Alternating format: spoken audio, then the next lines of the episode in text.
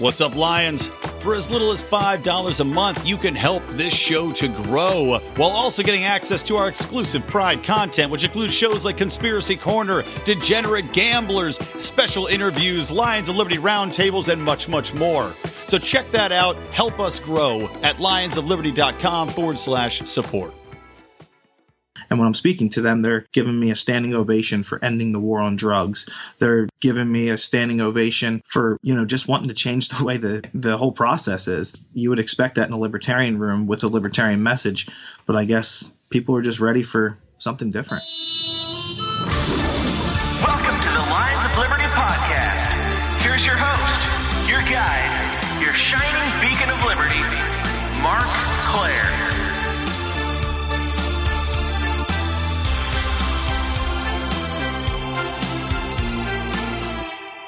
Hey, hey, hey, what's up to all the ferocious felines of liberty out there? Not all of you have graduated to full lions yet. You know, that's why you're listening to this program, so we can show you how to really roar for liberty, or at least, you know, have a good conversation, get the ideas flowing, and that sort of thing. That is what we do here. We focus on the conversation about the ideas of liberty, not necessarily shoving it down your throat. You know, sometimes when you have guys like my friend Roger Paxton on the show, he might try to shove it down your throat. No, I tease. Roger's a great guy. We had a blast hanging out with him on Libertarians in Living Rooms Drinking Liquor last week. If you missed that, I highly recommend clicking back in your podcast feed to episode 338. That was a hell of a good time. And of course, we'll be seeing Roger in person at PorkFest. We are getting very, very, very close to our $1,000 a month goal. You can, of course, help by joining the Lions of Liberty Pride for as little as $5 a month, one less beer, one less latte. You can help send us to PorkFest, where we plan to do a number of special podcasts. Um, I will also announce in a little bit shorter term, uh, we are going to be doing a meetup here in Los Angeles. A lot of you have heard about this,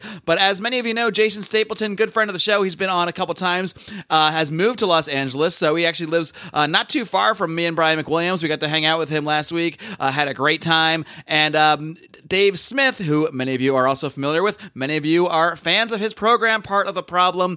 Many of you even found this show through our advertisements on his program. And uh, he's actually going to be out here with the Legion of Skanks doing a comedy show. Yeah, that's right. For those of you who don't, do not know, Dave is also on a podcast called Legion of Skanks. That's right. And it's as uh, ridiculous and hilarious as it sounds.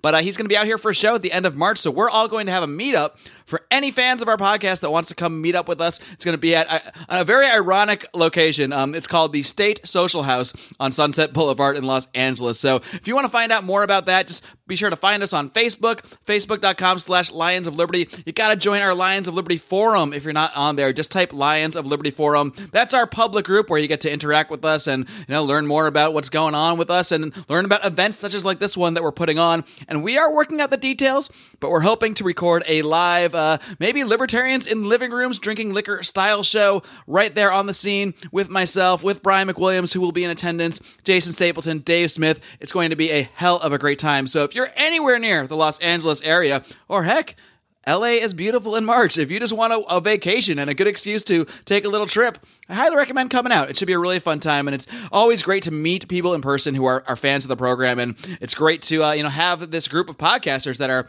sort of uh, in synergy in, in the same place at the same time. So really looking forward to that event. That's going to be taking place on March 31st, the State Social House in Los Angeles. There is an event link. Again, you can find this by going to our, our Facebook page, by going to Twitter. We have been blasting it out all over the place. If you have any trouble finding it, just feel free to toss me an email, mark, M-A-R-C, at lionsofliberty.com. But enough about that. I know not all of you are able to get to something uh, in Los Angeles, but hopefully some of you can. And hopefully more of you can meet us at PorkFest, where we're going to be also doing some live podcasts and hanging out with some good friends, uh, hoping to see Johnny Rocket Adams of the Johnny Rocket Launchpad there, as well as Chris Spangle of We Are Libertarians, the entire League of Liberty will hopefully be in attendance. So we're really looking forward to that. And this is all, all of this is made possible through your donations. Of course, you can not only join the Lions of Liberty Pride to get access to all of our exclusive bonus content that Brian mentioned at the top of the show there, but you can also uh, make a one time donation to us via PayPal. There's a link right on our homepage at lionsofliberty.com. Or you can also donate uh, via a number of different cryptocurrencies. You can find out about that by heading over to lionsofliberty.com slash donate. We've got a lot of exciting stuff in the works, and the more you guys are able to contribute and help us out, the more kind of great content we're going to be able to produce just for you. So, that being said, let's get to some of that content with today's interview. All right, my guest today is a libertarian candidate for United States Senate out of the state of Pennsylvania. I'm very pleased to welcome Mr. Dale Kerns. Dale, are you ready to roar? Indeed, I am. All right, Dale, and you know we'll be talking about your uh, very interesting, I, I, believe, Senate campaign in just a minute. Uh, you know, my friend John Odermatt, our, our, colleague out there, is a big fan of what you're doing out there in Pennsylvania right now. But first, I want to get to know you a little bit better. So, why don't you just start off by telling us how you first became interested in politics and libertarian ideas? Politics is something that came to me, I guess, when I was in high school. Um, I was always interested in history, especially in the political science aspect and learning about the different branches of government. Became very familiar with the Revolutionary War, the Declaration of Independence, the Constitution, and I, I really took a liking to that. And I think it was about seventh grade. And I remember when I was younger, I was in a small town and I would see signs around my neighborhood of people who were running for office and I was like, oh, I know these people. You know, that's that's Mr. So and So, and you know, I, I recognize those guys. It, they can run for office. Like, who do they think they are? So now I'm running for U.S. Senate, and who do I think I am? Must have been a pretty small town because uh, I know out here in Los Angeles, you see a name of someone running for office, and you definitely haven't met them, most likely. it was a very small town, and actually, I became borough councilman in my town for a brief period of time. Took over an expired term or a, a resigned term, I should say. So I took over uh, someone's seat for a short period of time.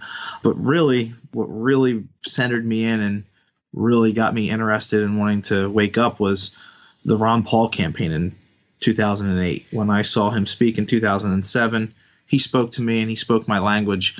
And before that, I never really felt like I fit in on the Democrat side or the Republican side and had no clue, you know, who I was or where I was until I heard him talking about liberty and just talking about ending the war on drugs, not policing the world and you know minding our own business.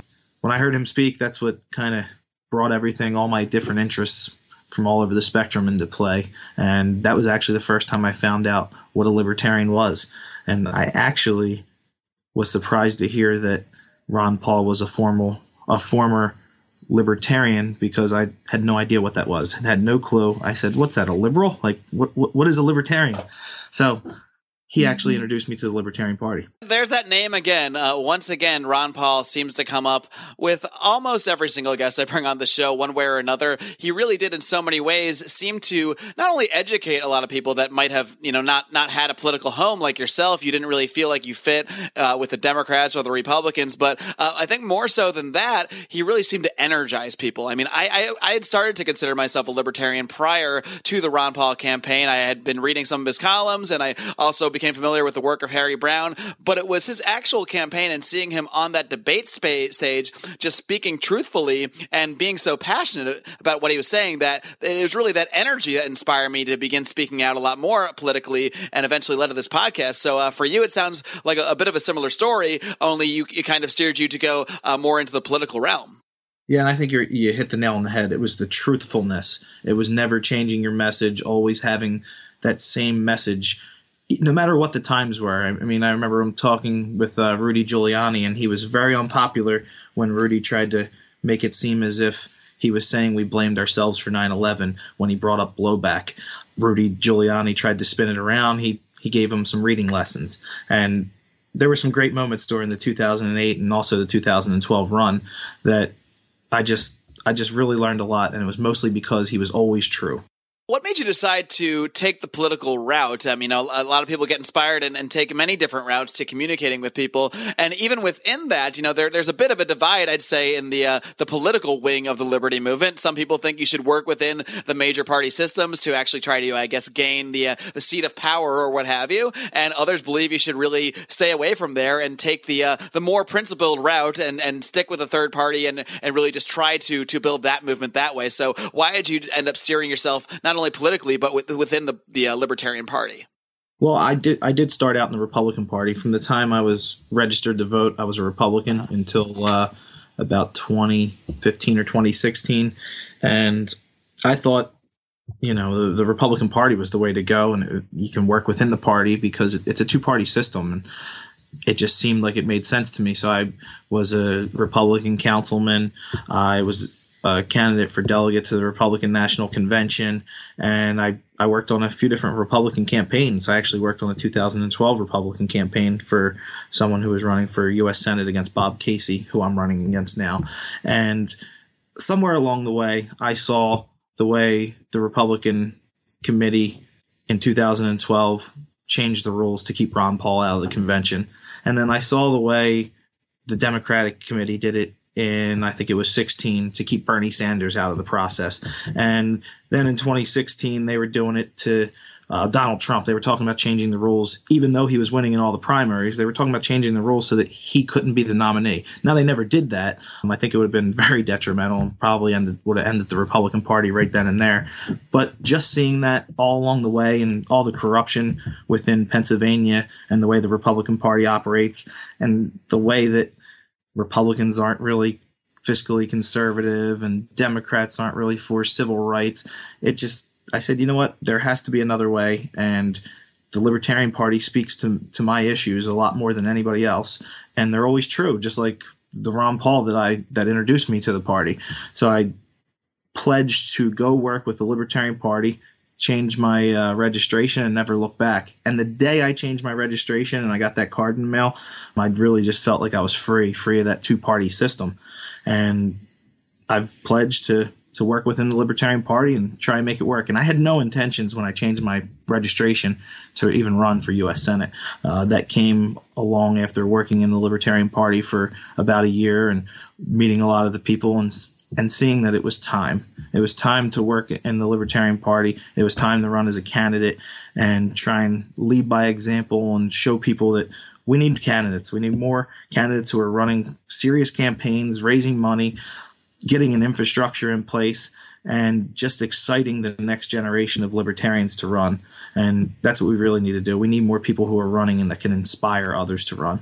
So it seems like while you might have thought at first that it might be more pragmatic to work within the Republican Party, work within you know a party that actually has a foothold, has uh, voting rights altogether, and and all of the benefits that go along with that. But uh, maybe at some point along the way, you realize if you're actually going to be principled and actually stick to the things that matter to you, and not just fit into that cookie cutter mold, you were going to have to either change yourself, change who you are, uh, to work within that system. And uh, I, I imagine that was just unacceptable for you. Yeah, that's completely unacceptable. But there's also another dynamic to that. As libertarians, we don't agree with the use of force. And if we're going into a political party to force our ideals on someone else, there's always going to be blowback. And that blowback is changing the rules. That blowback's keeping us out of the process. That blowback's making you, you know, give in on a couple different issues like ending the Fed or like a budget and then they'll say, okay, well, we'll vote end the Fed through through Congress this year, knowing that it's not going to pass the Senate or knowing that the president's not going to sign it. So when we sit there and compromise, and we don't get anything in return, I mean that's that's the blowback that comes from forcing our way through the Republican Party. We're we're never going to to make any uh, friends there or take the party over. It's just not going to happen. The the way I think we need to do it is in the Libertarian Party. It's an interesting point, you know, about how politics works because, you know, how many times did Republicans, you know, have a chance to put forward, le- or I'm sorry, how many times did Republicans not really have a chance to, to put forward, say, and the Fed legislation that would actually pass uh, when, say, Obama was in, in power and when and Democrats had more of a majority? At that point, you saw a ton of audit the Fed bills, edit the Fed bills. That stuff got a ton of traction when it didn't matter, you know, when there was no chance of it actually going through. So it's obviously just a bit of a political show. Now here we are where the Republicans control Congress, the Republicans control the Senate, the Republicans control the presidency. You don't hear a peep about this stuff anymore. No, not a peep. Amazing. So I imagine once you switched over to the Libertarian Party, as you mentioned, you felt a lot more freer. Did you just feel like a, a burden lifted off your shoulders when you began to go to Libertarian Party meetings? Uh, did you did you find yourself being able to speak even more boldly, more openly, and honestly about about what you really wanted to do through the political process and you know what your beliefs really are? No, I well, not really, because I never really had a problem speaking about it before it just it was more accepted. And you walk into a room and there are a bunch of people that are like-minded and they're all like-minded. Now you have your different uh, quarrels within the libertarian party. You know some people aren't libertarian enough for others and vice versa. I've heard a but, little, little bit of that in my day. Yeah i'm sure you have. But you know, it's it's not the same as being libertarian in a room full of Democrats or being libertarian in a full, room full of Republicans. And what I've also found though, now that I'm going out on the campaign trail, I'm speaking mostly to people that aren't libertarian. And when I'm speaking to them, they're giving me a standing ovation for ending the war on drugs. They're giving me a standing ovation for you know just wanting to change the way the the thing the whole process is and it's it's amazing because you would expect that in a libertarian room with a libertarian message but i guess people are just ready for something different well, that that's amazing because I think that's that's one of the most important things that a third party campaign should be for. A libertarian party campaign, it should be for speaking to other libertarians, not just showing up at party meetings and giving rah rah speeches to other libertarian groups. That stuff's important and necessary, you know, as part of the process. But uh, the the entire purpose of of the, the political uh, method to me is to change the way people think, change people that already either think like they're more Democrats or more Republicans, or people like you used to be, where you just felt politically lost, to get those people energized, get them interested in the ideas, and get them excited. So, what's really been working out there for you in that regard? How are you reaching people that aren't necessarily libertarians or are, are decidedly not libertarians? And what kind of messages are connecting with them? Well, I think it's important that you understand that everybody's a person and there's a different way to connect with each person and it you, ha- you have to find those ways you, you don't walk into a room room full of people that are for Social Security and yell, "Let's end Social Security."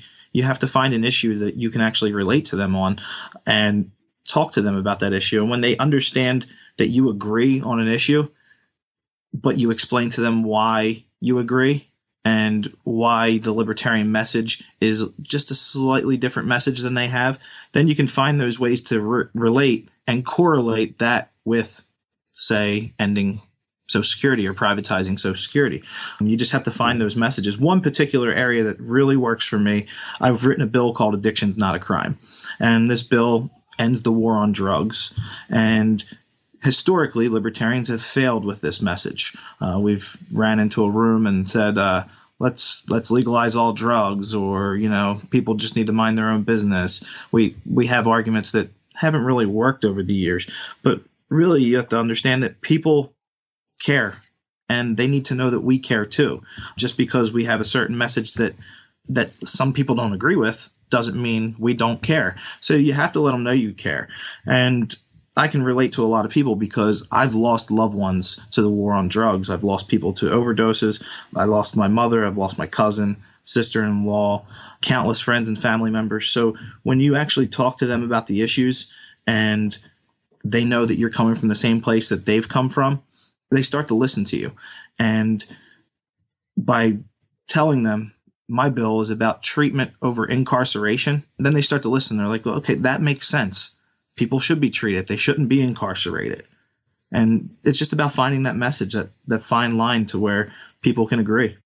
Yeah, that has been a major focus of your campaign. I know you have the bill that you've put forward, as well as the uh, the addiction is not a crime tour that you've been going on. You've been going around to different groups and speaking to them. I, I think that's a really a very smart campaign first of all a smart strategy because you're you're finding people that have problems and or have family members that have problems. So many people have been affected by the war on drugs whether it's the enforcement angle people that have loved ones who have been uh, wrapped up into you know have been sent to prison for really just selling a little bit of weed or something like that and had their lives completely ruined because of just one mistake they made when they were younger or people that were directly affected like like people in your life who actually died of overdoses and, and that sort of thing. I mean uh, i think the fact that you've been through a lot of these tragedies yourself, that must really help you connect with other people, not even on the political level at first. I'm sure at first it's, it's and oftentimes just that emotional level that, you know, look, I've been there. I understand uh, where you're coming from and, and here are my solutions. Here are the reasons that I feel the libertarian route is, is what's going to help you. So are, is, are you finding that's the way you're connecting with people at first that, that gets them to later open up to the political message by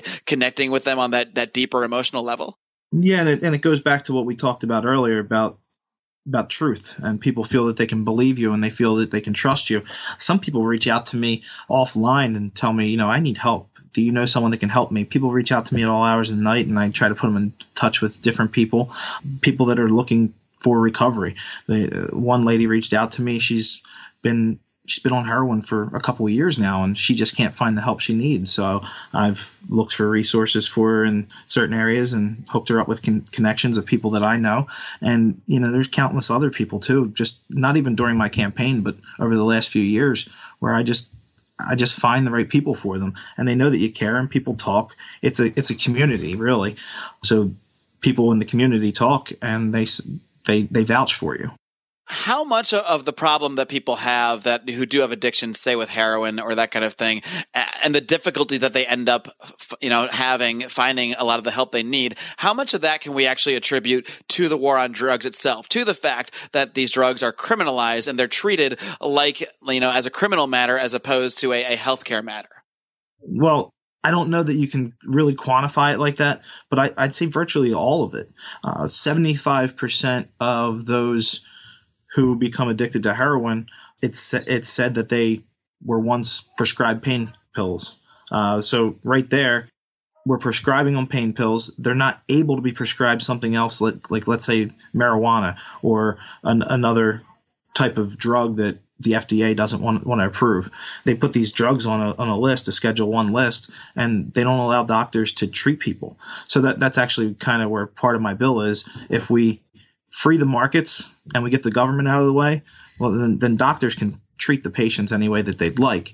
Tried and true methods. Places like Portugal and Switzerland have already solved this problem where they're putting patients first rather than calling them uh, criminals. So they've completely revamped their country over the last decade or more. And if we take that role and follow their footsteps because we're we're we're one of the greatest nations out there. You know, there's no doubt about that. But we're behind in a couple things. We're behind in education. We're behind in our criminal justice system, and we're behind in the war on drugs. And they they all relate. We don't educate people enough to pick up on the signs of addiction.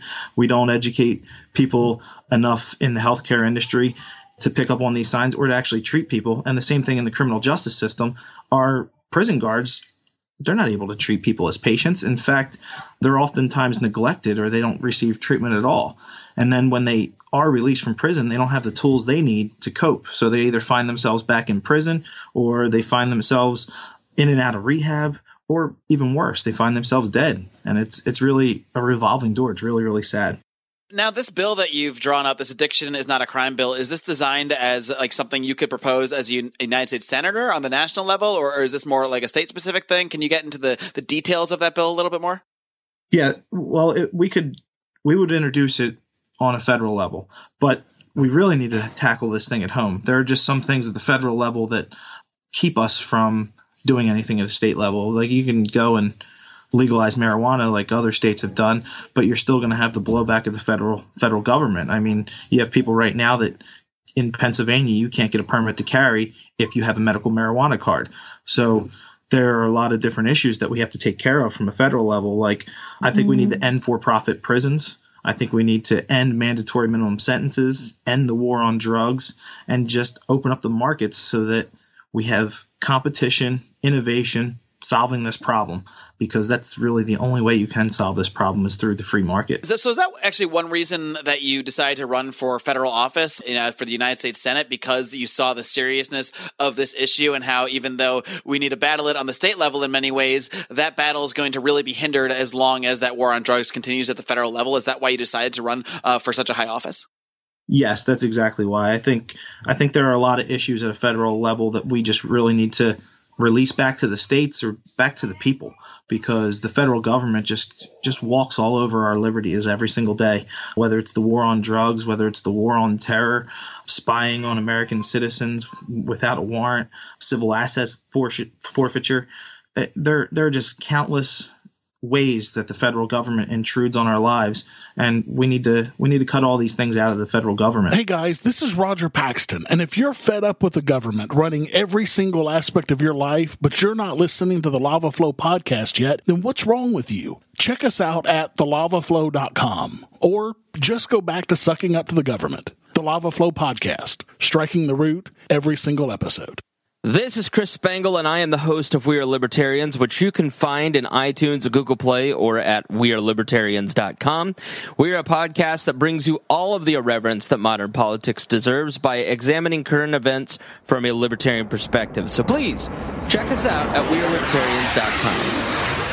Hey, Liberty Rockers, this is Johnny Rocket from the Johnny Rocket Launchpad. Each week, I strive to bring you the best guests in talk radio. The Johnny Rocket Launchpad delivers weekly interviews of noteworthy politicians, economists, and activists. The Johnny Rocket Launchpad is bringing the party to the Libertarian Party and launching ideas in your direction. Check it out at JohnnyRocketLaunchpad.com or find us on iTunes. Each show is action packed, explicit, and a lot of fun. So join me at JohnnyRocketLaunchpad.com every week for the newest episode. Keep liberty alive and rock and roll. Dale, why don't you tell us a little bit more about the specifics of this Senate race? I know um, you're battling a, a, obviously a Republican and a Democrat. Bob Casey, I believe, is, is the incumbent. So who are the who's the other person in the race? And then you know what is your strategy? Because as we know, I've interviewed many third party candidates, and the biggest battle is just getting recognized, getting even mentioned in an article about the campaign or invited to a debate. How are you able to tackle this uh, within a race where you have two people who are supported by the mainstream by uh, the Republican Party and the Democratic Party?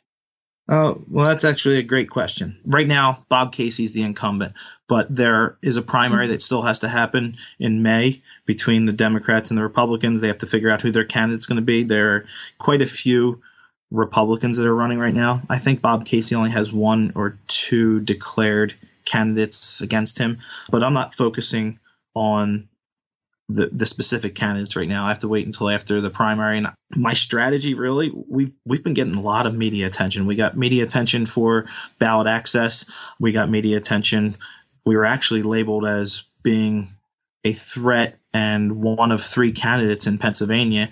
They said it's a three way race. Here's Lou Barletta from the Republicans, Bob Casey of the Democrats, and Dale Kerns, Libertarian. These are the these are the three frontrunners who are running, and they'll be on the no- November ballot. Now that wasn't entirely correct, but that's you know just an example that we're getting we're getting media, and we're we're never getting enough media. There's always going to be a, an article where we're not mentioned because that's just what the media does.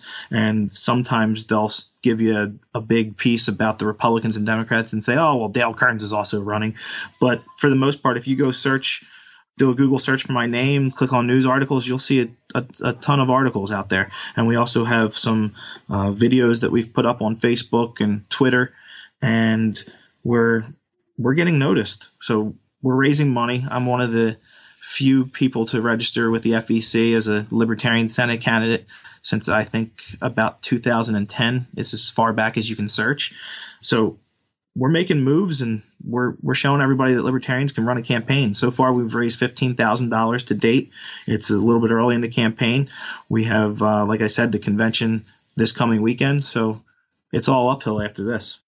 Dale, just for a moment, I want you to sort of uh, close your eyes. You don't have to. It's okay if you don't. I won't be able to tell anyway. But uh, I want you to imagine if you wake up the day after that election and, you know, you have pulled off the miracle. You have become the very first libertarian Big L senator in the United States history obviously we know one of the first things you're going to do is introduce that addiction is not a crime bill but what are some other areas that you see of high importance on the federal level that you could directly affect as a united states senator and what other sort of actions would you be looking to take uh, bills you would introduce and that sort of thing well, if I wake up the day after and find out I won, um, am I allowed to take a nap that first day? I think you would have earned a nap at that point. Yeah.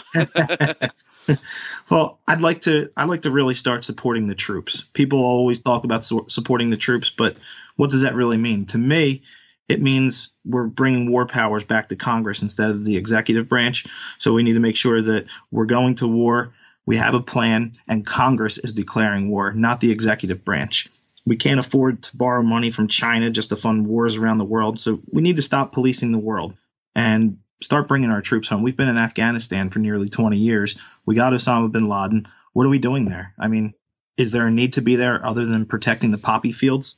I think it's time we come home, and I think it's time we start taking a look at how we treat our troops when we bring them home as well. We stuff them in VA hospitals that are overcrowded, underfunded, don't exactly have the care they need. So if we're going to send these these individuals off to war and they're going to be fighting for our freedoms, we need to start treating them better. And I'd like to get rid of VA hospitals altogether because it. I mean, they're virtually they're, they're, they're like cesspools when it comes to healthcare. The federal government can't do anything right. So I think it's time we end the, the VAs and let let these soldiers be able to go find treatment elsewhere. And let's just, like I said, let's bring the troops home. I'm for monetary reform. I'd like to fight for transparency by auditing the Federal Reserve and ultimately phasing it out, allowing for uh, for monetary reform, letting people have gold and silver and crypto, and by by doing that, we're going to have to uh, end the legal tender laws. Taxing and regulation reform. I'd sign the Americans for Tax Reform pledge. I will never vote for a single tax increase. I will never vote for a single regulation increase. But we also have to roll those back. There, we have far too many taxes and regulations in this country. You heard that I'd like to end the opioid epidemic by ending the war on drugs and getting my bill in there. Addiction's not a crime. Kind of the opposite of the uh, the Donald Trump Jeff Sessions solution of uh, executing uh, drug dealers.